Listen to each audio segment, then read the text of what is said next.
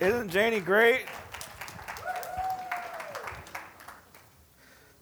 The Sjogrens have been with us for three years now. I'm just kidding. It seems like that. I mean, they're, they're awesome. You have no idea how great Janie is. You should come and hang out with us during the week. We'll make you fold stuff, but you should do that. I mean, she's, she's awesome. I, I we love her dearly. Steve's okay, but we just, we just, Steve's awesome. You need to read Steve's books. We got The Conspiracy of Kindness, The Day I Died. Uh, what's, the, what's the latest one? Heaven's Lessons. Heaven's Lessons.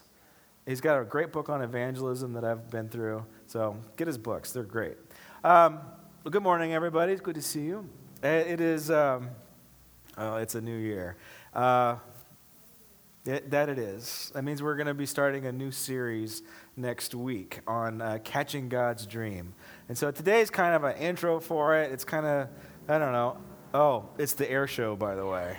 if you were wondering, it's the cable air show, and it's really cool. I was here yesterday, and it's, it was amazing. So, they're bombing La Verne. yeah. That's, all right. Boy, that's to get old, huh? All right, well, let's get through this message best we can. You know, we used to have these uncovered, and then it was really bad because people would just like zone out and watch airplanes and not pay attention to the Word of God. Um, all right, anyway, let's get into the Word of God. So, we're going to be starting a new series starting next week, but the, it, on, on, catching God's dream. And we'll be looking at a couple of uh, ways to catch God's dream. Uh, one thing that I've learned in my spiritual life and my walk is that God will communicate in different ways. Have you learned this yet? He talks to us through the Bible, He talks to us in prayer, He gives us impressions, He gives us dreams too. And I, actually, that's one of the that's the, one of the main emphases we're going to take on catching God's dream is that we, we were once kids and we once dreamed well, and then you, then you grew up and became an adult and you forgot how to dream. And so we're going to be looking at God's dream for your life, how to catch it, how to get it back if you don't if you've lost it. It's going to be a great series. So uh, I want to encourage you to come next week, invite your friends. But today we're going to talk about uh, your dream for the church. Um, this isn't my church. You know, it's not Janie's church. It's not our it's not our hobby. It's not the thing that we do. This belongs to you. This is your church. And you know, it's easy for me to come up with dreams for my life and even dreams for the church. And usually, like when we do a Vision Sunday, that means that we're going to fundraise for something, right? Like we need, we need a new parking lot or a playground or something like that. So, but this is not what I'm talking about. I want to encourage you to begin to dream, have a dream for, for you and how you fit into church. And maybe you did this one time and maybe you got disappointed, but I want to encourage you to do it again. I want to encourage you to say, look, I could really see myself doing something like this. I could see myself, you know, being a mentor. I can see myself leading a Bible study. And I want to just encourage you look, if you have that thought, that inclination in your mind, I want to encourage you just to, let God fan that flame, fan that dream, and, uh, and just to, to seek it out and to, and to really, you know, water it. Now, here's the thing that I think that keeps us from experiencing God's dream in our lives. And it is maybe a, a bad taste in our mouth with church. Maybe you had a bad experience with church. And sometimes we, we say things like, you know, I like God, I don't like church. And actually, it's a very it's a, it's a popular poll that has happened. It's like I'm okay with Jesus, I just don't like organized religion. Have you heard this before? Have you heard this quote? It's like you know I I I want to be I want a spiritual life. I just don't like people. Okay? Um, and, you know, if you've thought that, and if you know friends that, that have said that, you're not alone. It, it, it is a definitely, it's a part of our culture. Um, this, this week, I, I think it was, it might have been Friday, um, I had a meeting with our web developer that does the granitecreek.org site, and we, we met at, excuse me, I got this cold thing, it's annoying. But we met at, uh, at Starbucks. I probably shouldn't. We, we met at a coffee shop. And, um, and we were doing business. We were just talking about the website. We're talking about the layout. We're talking about the tabs. We're talking about the copy that's in it and all the, you know, how the pictures scroll, all this kind of stuff. We're doing business. And, but we're talking about a church website. So the word church is being dropped. And, you know, Bible study, that, that word's being dropped here and there. And so there's this guy sitting really close to us that's eavesdropping in on our conversation. And, and uh, for some reason, he, fo- he found himself bold enough to interrupt our business meeting and, and wanting to, to, start talking about issues of faith, which, which is fine. And, and at any other time of the week, I'd really enjoy to have a conversation at a coffee shop about faith, but I have got things to do. I have got um, I have a lot of different appointments, and I, and I got a lot on my to-do list. And I don't want to get into a theological discussion with the armchair theologian. But oh, thank you. That's my wife. Yay, Miko. And anyway. So, anyway, this armchair theologian decides he wants to be a part of our conversation, again, which is fine, but like, I got things to do. So I was, a little, I was slightly annoyed. But this is how he starts off the conversation. He starts off the conversation, he says, Did you know that inside America alone, there's 35,000 different denominations? I'm like, okay, that's, that's how you're going to start the question. Okay, I know where this is going. And he says, So, which one is Jesus coming back for? And I said, He's coming back for mine. And, um, and, and he said, Well, which denomination is that? And I'm like, We're a non denomination. So that kind of threw a little monkey wrench in his thought. And, um, and then he just, you know, he goes off honestly, not necessarily not blatantly attacking Christianity, but there was that tone, right? There was that, that cynicism, that sarcasm, that, you know, that, you know what I'm talking about, right? And, you know, well, they do all these bad things, and the church has done this, the church has done that. And, and so I'm just, okay, honestly, folks, I was just really ignoring the guy. It's like, oh man, he's so annoying. I'm just going to. So I was trying, he wasn't picking up on the social cues. You know what I'm saying? Like the lack of eye contact. He wasn't picking up on that. I'm like, all right. And then he says, I'm of the Baha'i faith. I'm like, okay, really? Okay. If you're not familiar with Baha'i, Baha'i is a, it's a religion about religions religion. I mean, yeah. Uh, it, it, encompasses all different types of religion. I mean, that's it in a nutshell. And it says, you know, you know they're all okay and they all believe the same thing. They're all spiritual and they all get you to heaven, kind of the, the, the gist of it. uh, okay, confession time. And when I was in college, I visited a Baha'i temple once, and it was a little strange. I, have been around strange, and it was a little strange. It was like I was. They had a watermelon and fruit, and you kind of had to worship that stuff for real. Uh, it was really odd. But anyway, I, I, it depends on what's in season, I guess. I don't know. But it, the, the, idea behind the Baha'i faith is that, you know, it's, you know, you've seen the coexist stickers, right? It's, that's the concept. And so I really didn't want to get into it with this guy. I just didn't. But the tone and the attitude and all that I really learned about the Baha'i faith from this guy is that he was a part of it. Everything else was about how negative and bad Christianity was. So his, I don't know if you want to say argument, but his approach or his philosophy is um, this is what I'm against. Oh, and by, by the way, I'm of the Baha'i faith. And he was just really annoying. He was annoying Baha'i guy.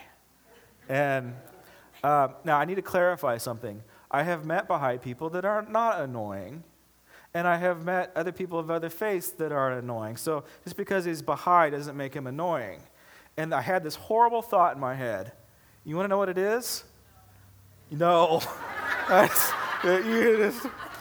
my, my horrible thought was, man, I'm really glad this guy's not a Christian because he would be an annoying Christian. Right? What was his problem with Christianity? Oh, they're so judgmental. Oh, you know, they, it's their way or the highway. And you know, they're so legalistic and they're, they're, they're you know, they, got, they think they know everything and they know the right thing. And I was thinking to myself, man, if he was a Christian, he would be an annoying Christian. And in reality, he has become everything that he hates. The way that he frames his arguments, the way that he attacks, the way that he thinks that his position is better than everybody else, he is, he, he's become the thing that he, that, that he fought against, which was organized religion and I don't know, whatever you want to, whatever bugs him at the time. So I was, I was thinking, okay, look, I got to go. I actually just left. I mean, while he was talking, it's like, I got to go. I gotta, see you later. And um, if I wasn't so busy, I would have engaged the, the gentleman in a, in a conversation. And I like to do that kind of thing. Um, but the, the, God gave me a word for what was actually going on. And see, what people say is that I don't like the church. I don't like organized religion. And that is what he was telling me, right? He says there's something, there's a problem with, with church. There's a problem with the organized church. And these are the problems with it. So I don't like the church. I like the freedom of whatever I'm, you know, in right now.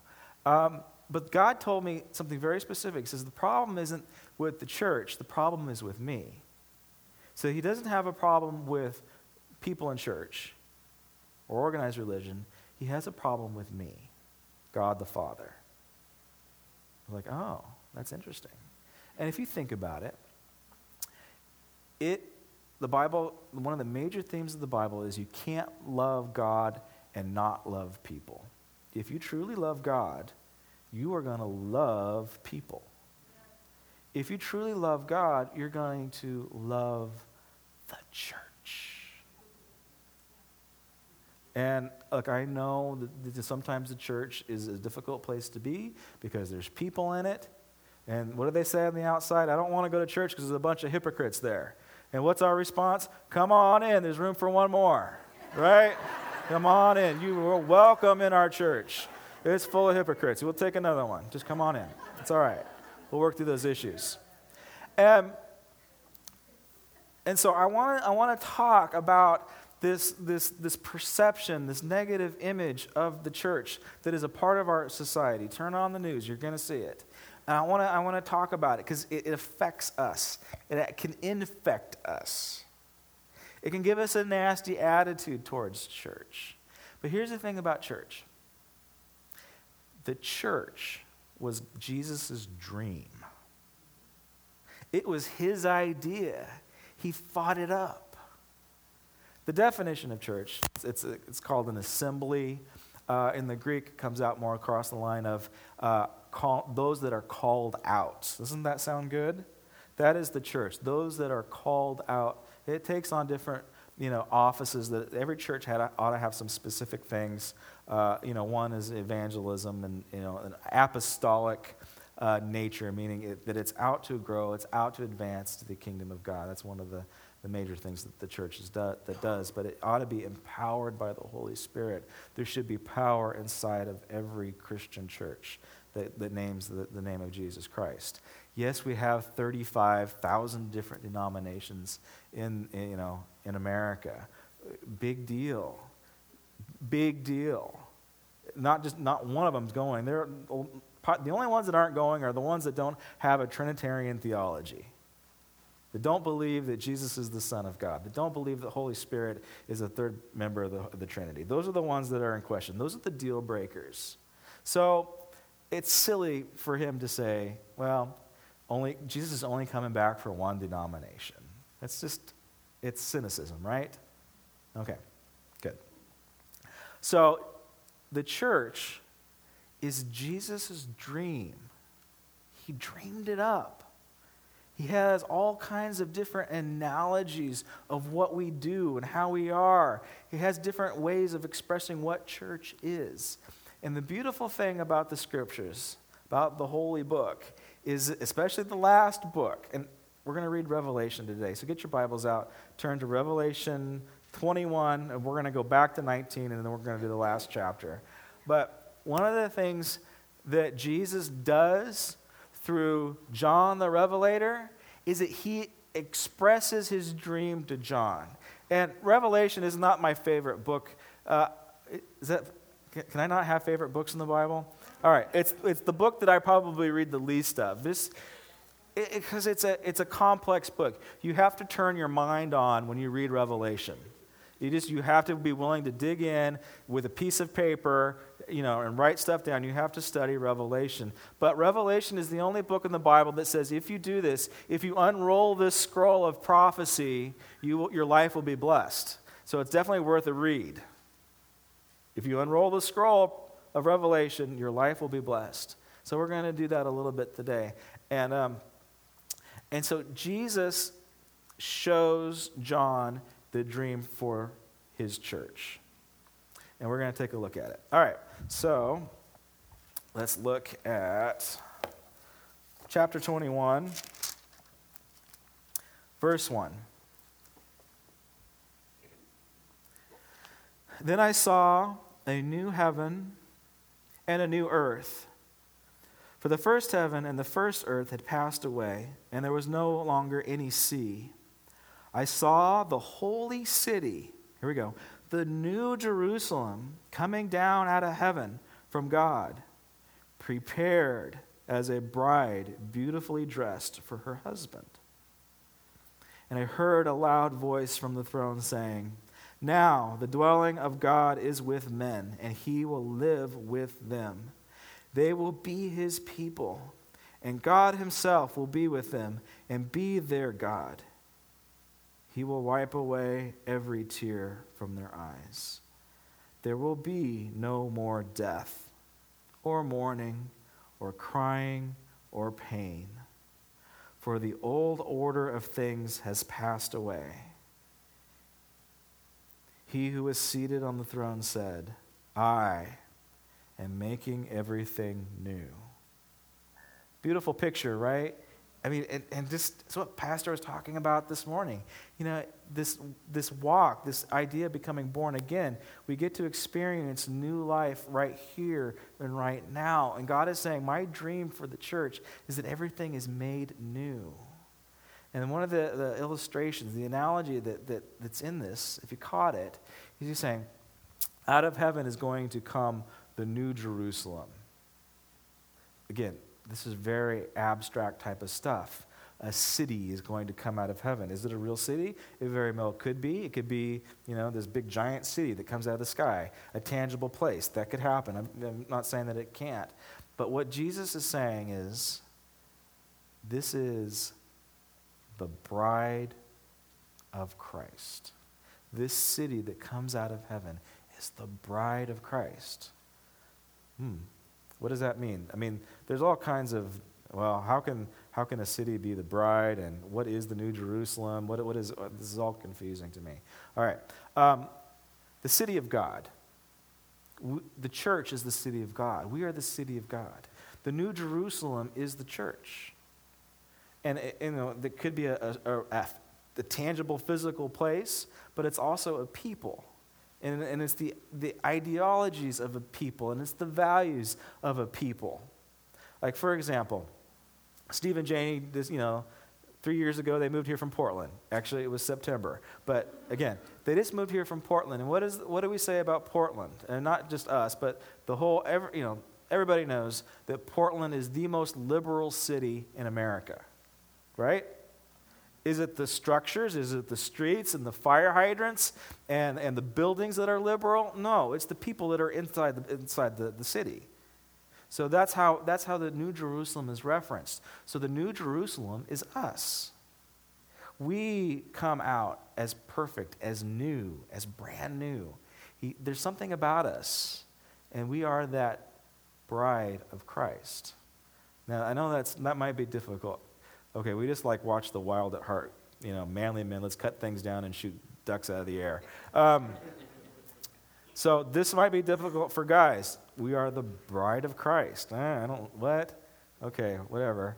Uh, but gals have got the same problem because we're also the body of Christ. So the Bible mixes metaphors, and we got to be okay with it. So, girls, you know, you're the body of Christ, get over it. Guys, you're the bride of Christ, get over it. So, we, but I want you to think about the church as the bride of Christ. And in your mind, close your eyes if you want to, but in your mind, I want you to, you know, imagine the church as a, the bride of Christ. What does she look like?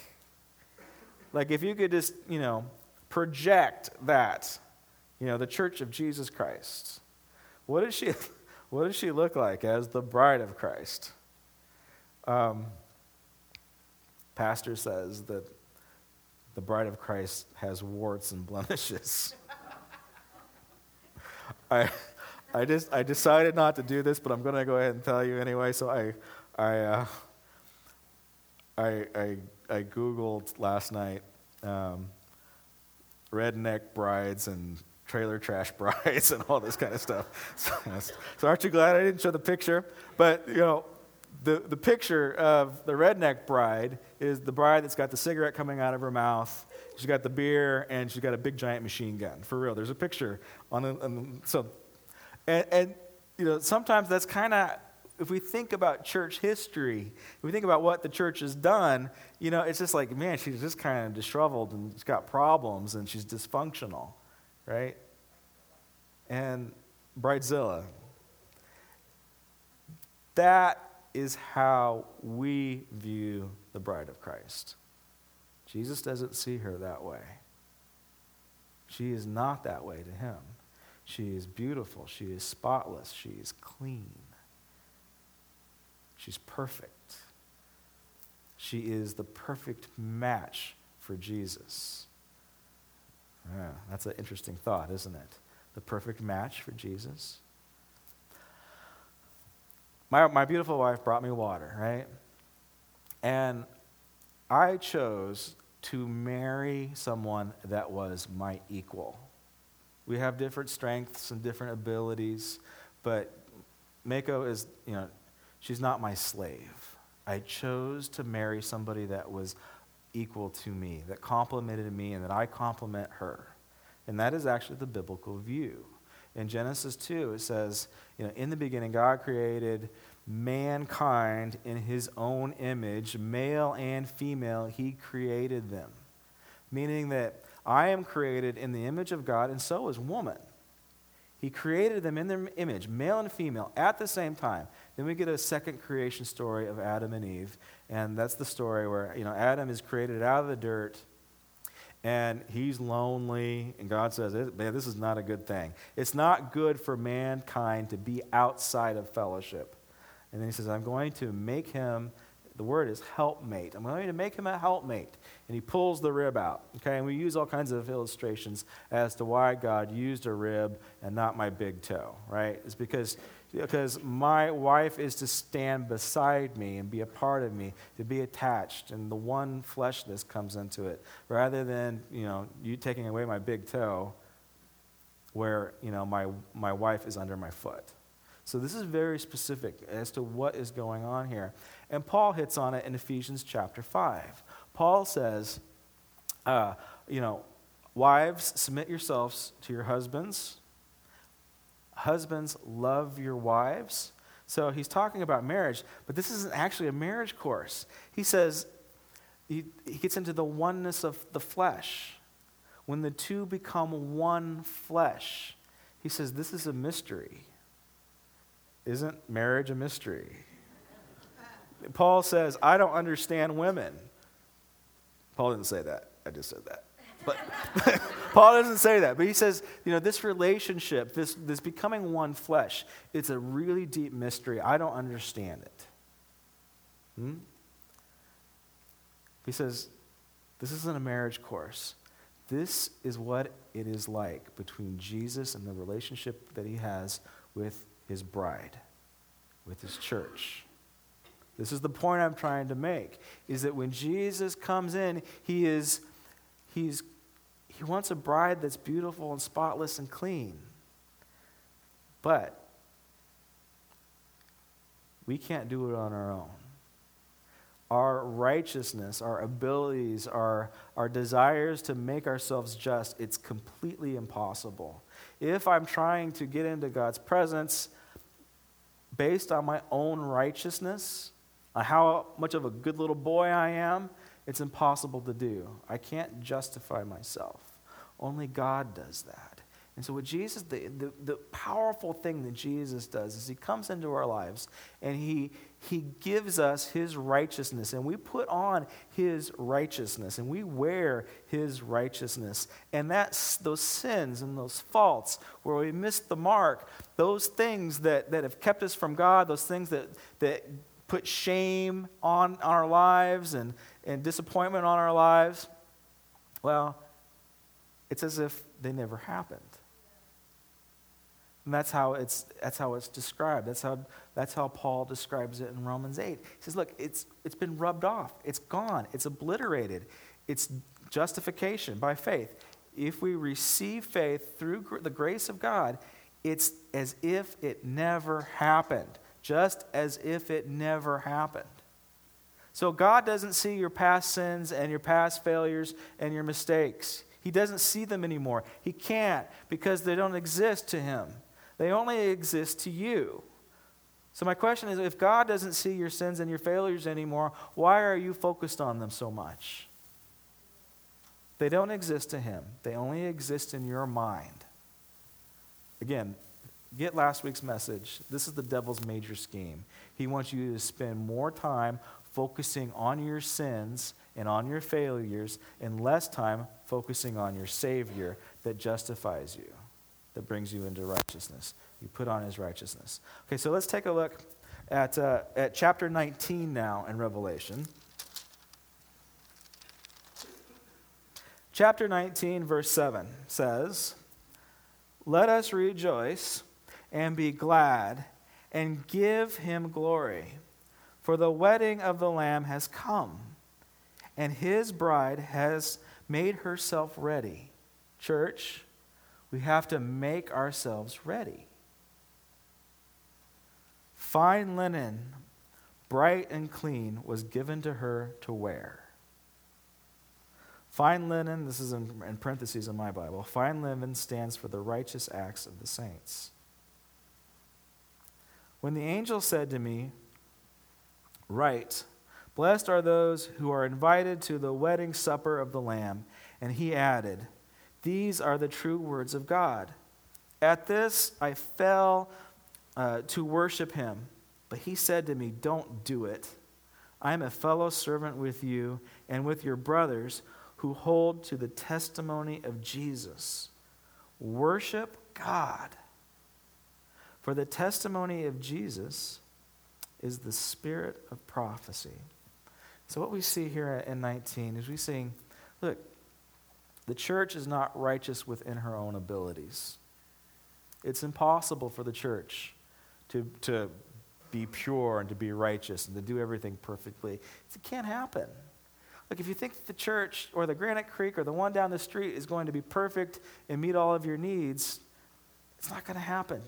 She's not perfect. But she has been made righteous. She can put on these garments all of the successes, the spiritual milestones of past saints has made the church righteous and pure and unblemished. And so, when Jesus comes for his bride, she's perfect. She's not disheveled. Her hair isn't messed up. She doesn't have warts. She's perfect and she's clean because God has made her that way.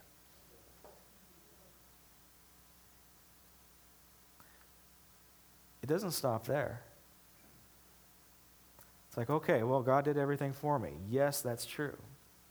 The next major thing. See, God, look, I haven't figured out God yet. I don't have him figured out.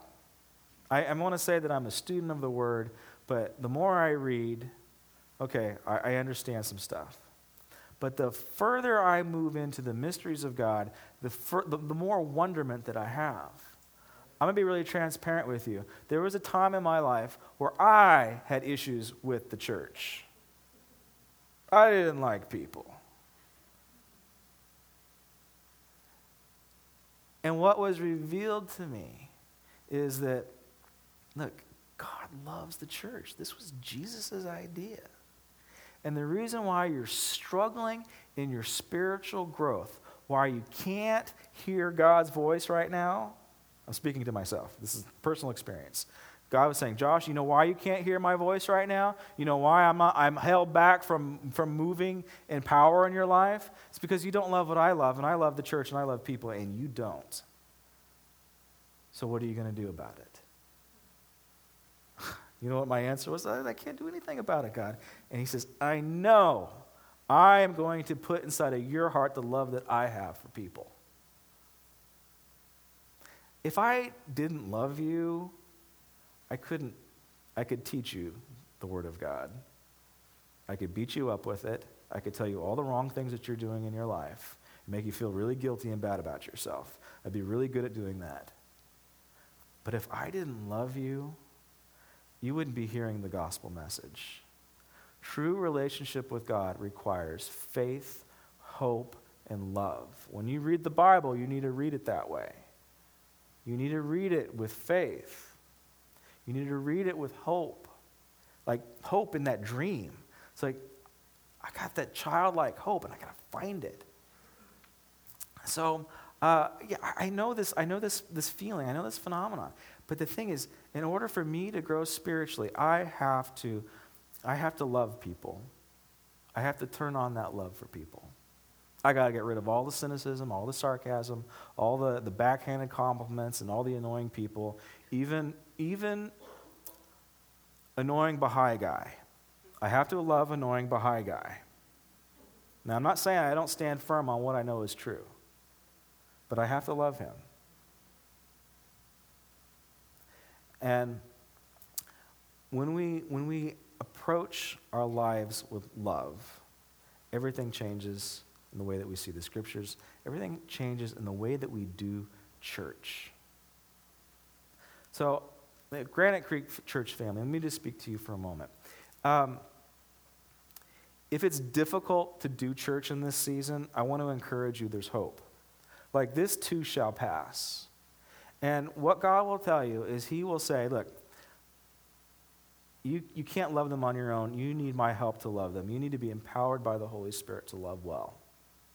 And when you do, I am going to call you to have affection for an individual or maybe a group of people. And if you ever have this inclination, this tugging on your heart, you get somebody's face in your mind, that's an assignment from the Lord. Pure and simple. If God impresses in your mind, if you have an affection for somebody that you didn't have before, you, that's an assignment from God, and you have to do something with it. You are the church. This isn't my church, this is our church. You are called to do something with it. So,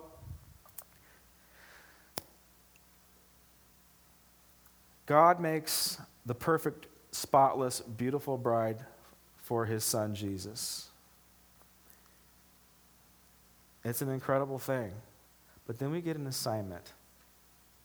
Once we come to the realization that we are been justified by faith, we have an assignment. We are, we are called to partner with God, to co labor with God. And as once we realize that we are the spotless bride for Christ, once we attach ourselves to that identity of who the church really is, we can do what we've been called to do as the church. What does that mean? Um, I know I'm not doing a good job explaining this. Once we identify and attach ourselves to our new identity as the spotless bride, we should do the same things Jesus did. Again, my wife is my equal. The way that Jesus sees his bride, this is going to probably be the hardest concept to get today.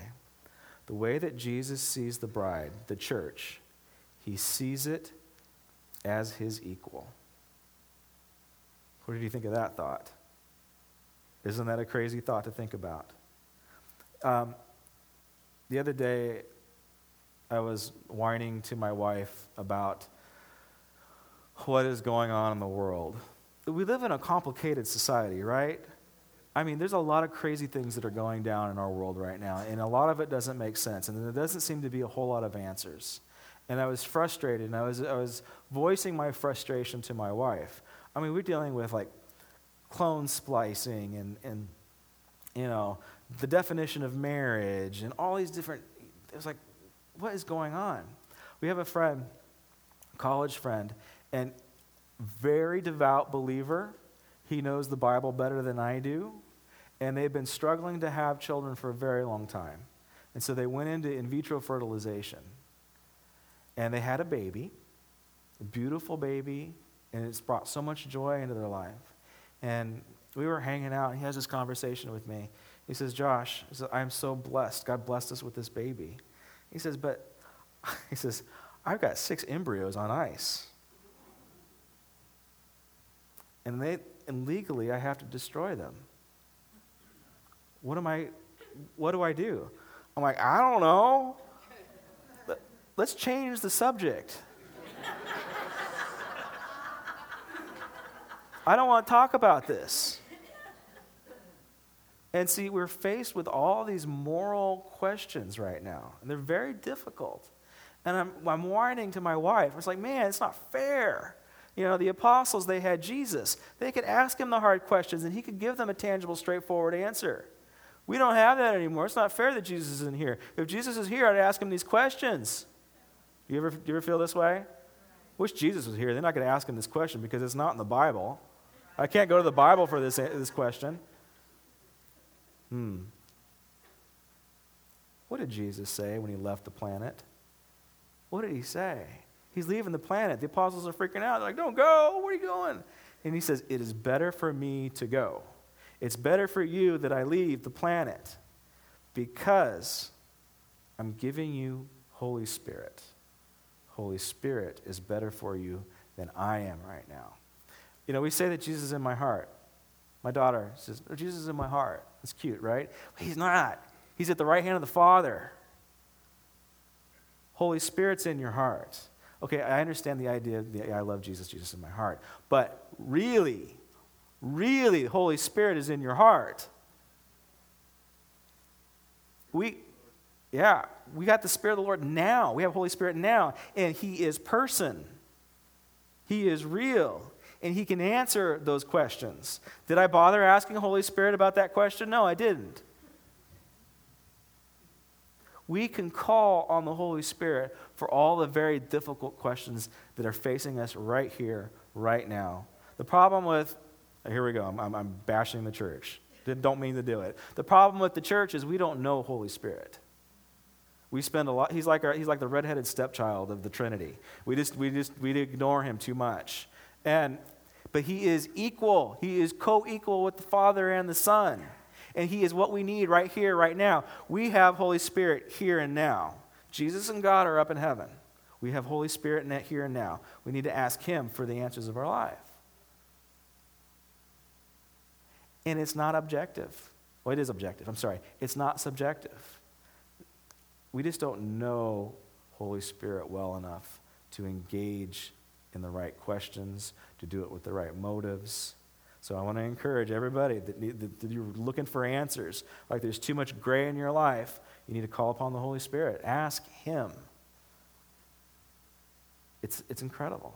You could take the class on Sunday mornings or Wednesday nights. It's only like a five week class. I want to encourage you to do it. But man, it's we have the opportunity to have all the right answers. They're at our footsteps, and we just don't ask. We don't ask. Okay. So, the church is Jesus' equal. That, that sounds like a heavy thought, but it's true. What, what, do, we, what do we know about, uh, about justification? Uh, it says that Paul says that we are co heirs with Christ. Once we receive him, once we come into this family, we become co heirs with Christ. We, we sit at the right hand of the Father with Jesus. So, this, this thing that, that we like to criticize and that we like to bash and that we like to be cynical and negative all the time towards, the, you know, all the, the sin that you pay attention to in your own life, all your past failures. Okay, when we begin to do that to the church of Jesus Christ, when we look at all the things that she does wrong, we're making her ugly when God sees her as beautiful. So instead of seeing her with her blemishes, we ought to see her in the real light that she is spotless and perfect and she has the capability and the power and the assignment to do everything that Jesus asked us to do. He says, I'm leaving, and you are going to. Jesus raised the dead, he healed the sick, he cast out demons, he transformed society and culture. He expects the church of Jesus Christ to do the same thing. That's our assignment here on the planet. We have been given the scepter that Jesus has. All right, let's look at one more verse in Revelation, the last chapter. Chapter 22, verse 17. Chapter 22, verse 17.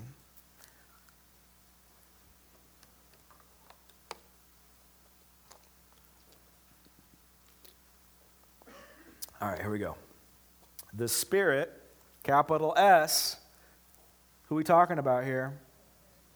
Third person of the Trinity. The Spirit and who?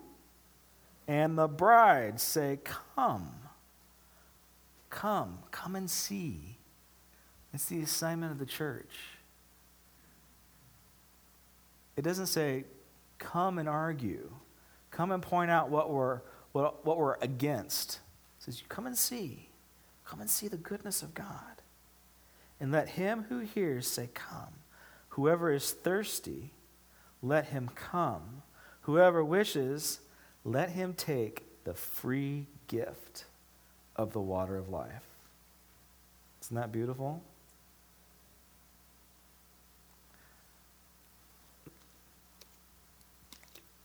When you present the gospel message to your friends and to your family and to your neighbors, don't try and argue them into faith. It's not going to work. You need to say, Come and take a look at this. Come and take a look at the miracle in my life.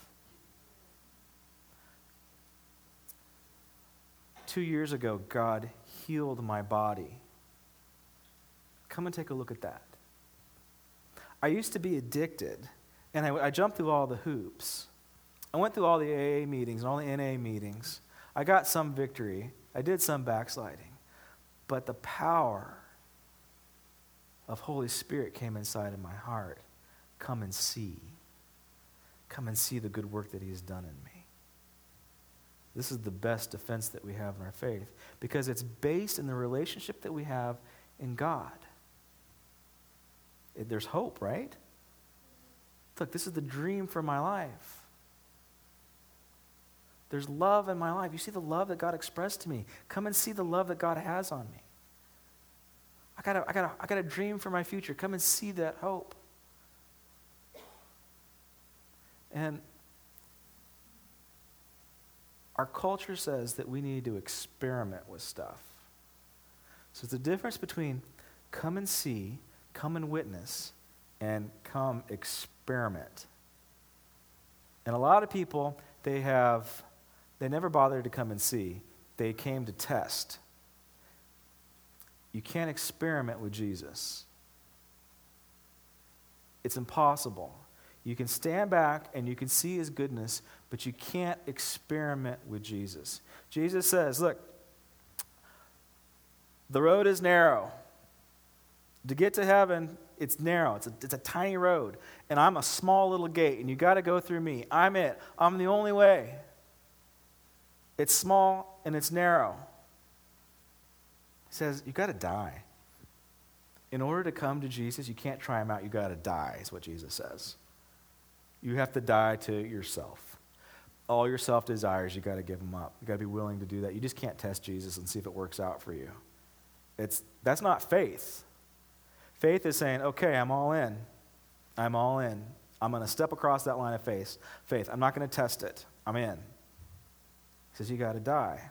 Another way that Jesus says is you've got to have, in order to enter into the kingdom of heaven, you have to have a childlike faith. Now, I've had a childish faith. The childish faith is where I sit in the corner crying and whining about everything in my life,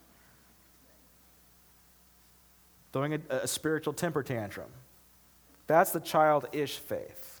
The childlike faith is the one of wonder, it's the one that still dreams. When I was a kid, man, okay, I, I dreamt about my future all the time. Okay, I wanted to be a veterinarian. Then my dog died. I changed my mind on that. Um, I wanted to do all of these things. I had these dreams for my future. And then at night, man, my mind would go crazy with dreams. Very vivid. And I know that has a lot to do with, you know, the way that the imagination develops. But I'm going to tell you something else. Whenever I'm close to God, whenever I'm loving God and I'm loving people well, my dream life, even at 41, I'm 41, even at 41, it kicks in. And my dreams become vivid. And I remember them. God's trying to communicate with me. Once I begin to have that childlike faith where there's wonder in the Word, where there's wonder into the mysteries of God. When I say to myself, yeah, I don't got it all figured out, but I'm going further up and deeper in. That's what deep, that's, that was C.S. Lewis's mantra. You go further up and you go deeper in. The, you're not going to get all the answers in this life, but there's more. Yes, you are the spotless bride. You've been cleaned by God Himself. But there's further up and further in. You have an assignment. You are going to do what I tell you to do. That didn't sound too good. You're going to, you're, I'm going to fulfill the desires of your heart. You will do what I do and then greater. It's an amazing promise. It's an amazing identity. And it, it, there's, there's power in that. But we have to get ourselves. Look, when you worship, you've got to have this childlike faith. It's like Alice at the door. In order to enter into the kingdom of heaven, it's a very small door. And you got to drink the potion in, in order to shrink to get down into it. And the potion is, is saying, is this wonder, is this, is, it's allowing the Holy Spirit to cover you and to shrink you down, to break you down. Some of us are too hard and too rigid to get into the kingdom of heaven because we've been too hurt by what the world has done to us. Attach yourself to the wonder. This series, again, that I'm excited about is we're going to learn how to catch God's dream. Some of us have forgotten how to dream. And yes, God is here to justify us, He's here to get us right, but He also wants to know what your opinion is on stuff. Did you know that? That, yeah, we have the sovereignty of God. He knows everything, He does everything, He's powerful, but He also wants to know what you think. He wants to know if, if you think that's a good idea. That was the first assignment that He gave to mankind. Adam, I want you to name the animals, and I, I want to know what you come up with. He wants us to be at that point. Jesus said the same thing. He says to his disciples, You know what? If you shrink yourself down in childlike faith, if you love well, if you love God and you love people well, you ask for anything you want, you'll get it. You'll be asking with the right motives. Anything you want is yours. Sky's the limit. You can change the name of the animals if you want. It doesn't have to be a zebra. You can make up a new name. It'd be fun. Let's do it. See, God wants to partner with us. And I, and I think, again, we don't love what God loves. We don't love what Jesus loves. God loves people, Jesus loves his church. We need to love our church. We need to dream for our church. You need to have a personal dream, but we also need to have a collective dream for the church. Like when you dream about church stuff, is it you helping out in the food bank and ministering to people? Is it you leading a home group? Is it you ministering to people and praying for people and seeing God move in a powerful way? What is it? What is it? That's, that's your homework this week. What's God's dream? Ask yourself, do I have childlike faith? Ask yourself, am I, am I loving well? Am I, am I doing, you know, is there anything inside of me that I need to work on? That's your homework for this week. If I can have the band and the ushers to come to the front.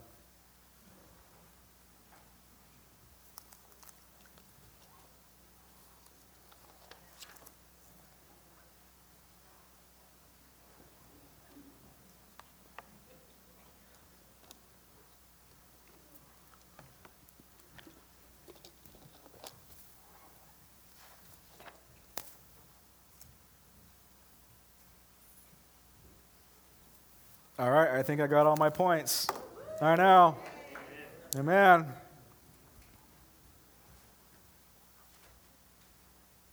Let's pray. God, right now, I just pray that, it, that we will begin to go further up and further in. I pray that, uh, that we will begin to have a heart, not only for our church, but we'll have a heart for the people that are outside of our church. That we will look at them with the same grace that you have, that we can say, Come and see. Come and see. It's a mystery. It's beautiful. It's life changing. I want you to see what I'm for. Let's not talk about what we're against. Holy Spirit, I pray that you, again, you would descend. Everyone that is dealing with difficult questions, that, there doesn't seem to be a right answer. You are the counselor, you are the helper. You are the one that will give us the right answer. I got to pray that we will receive your spirit. If there's anything in us that's going to quench your spirit or anything that grieves your spirit, God, I pray that we will take care of that and do business so that we can dream again, so that we can love again, so that you can empower us to do amazing works. God, I pray that uh, as, we, as we worship you with our tithes and our offerings and the words from our mouth, fill this place, Lord. Fill this place.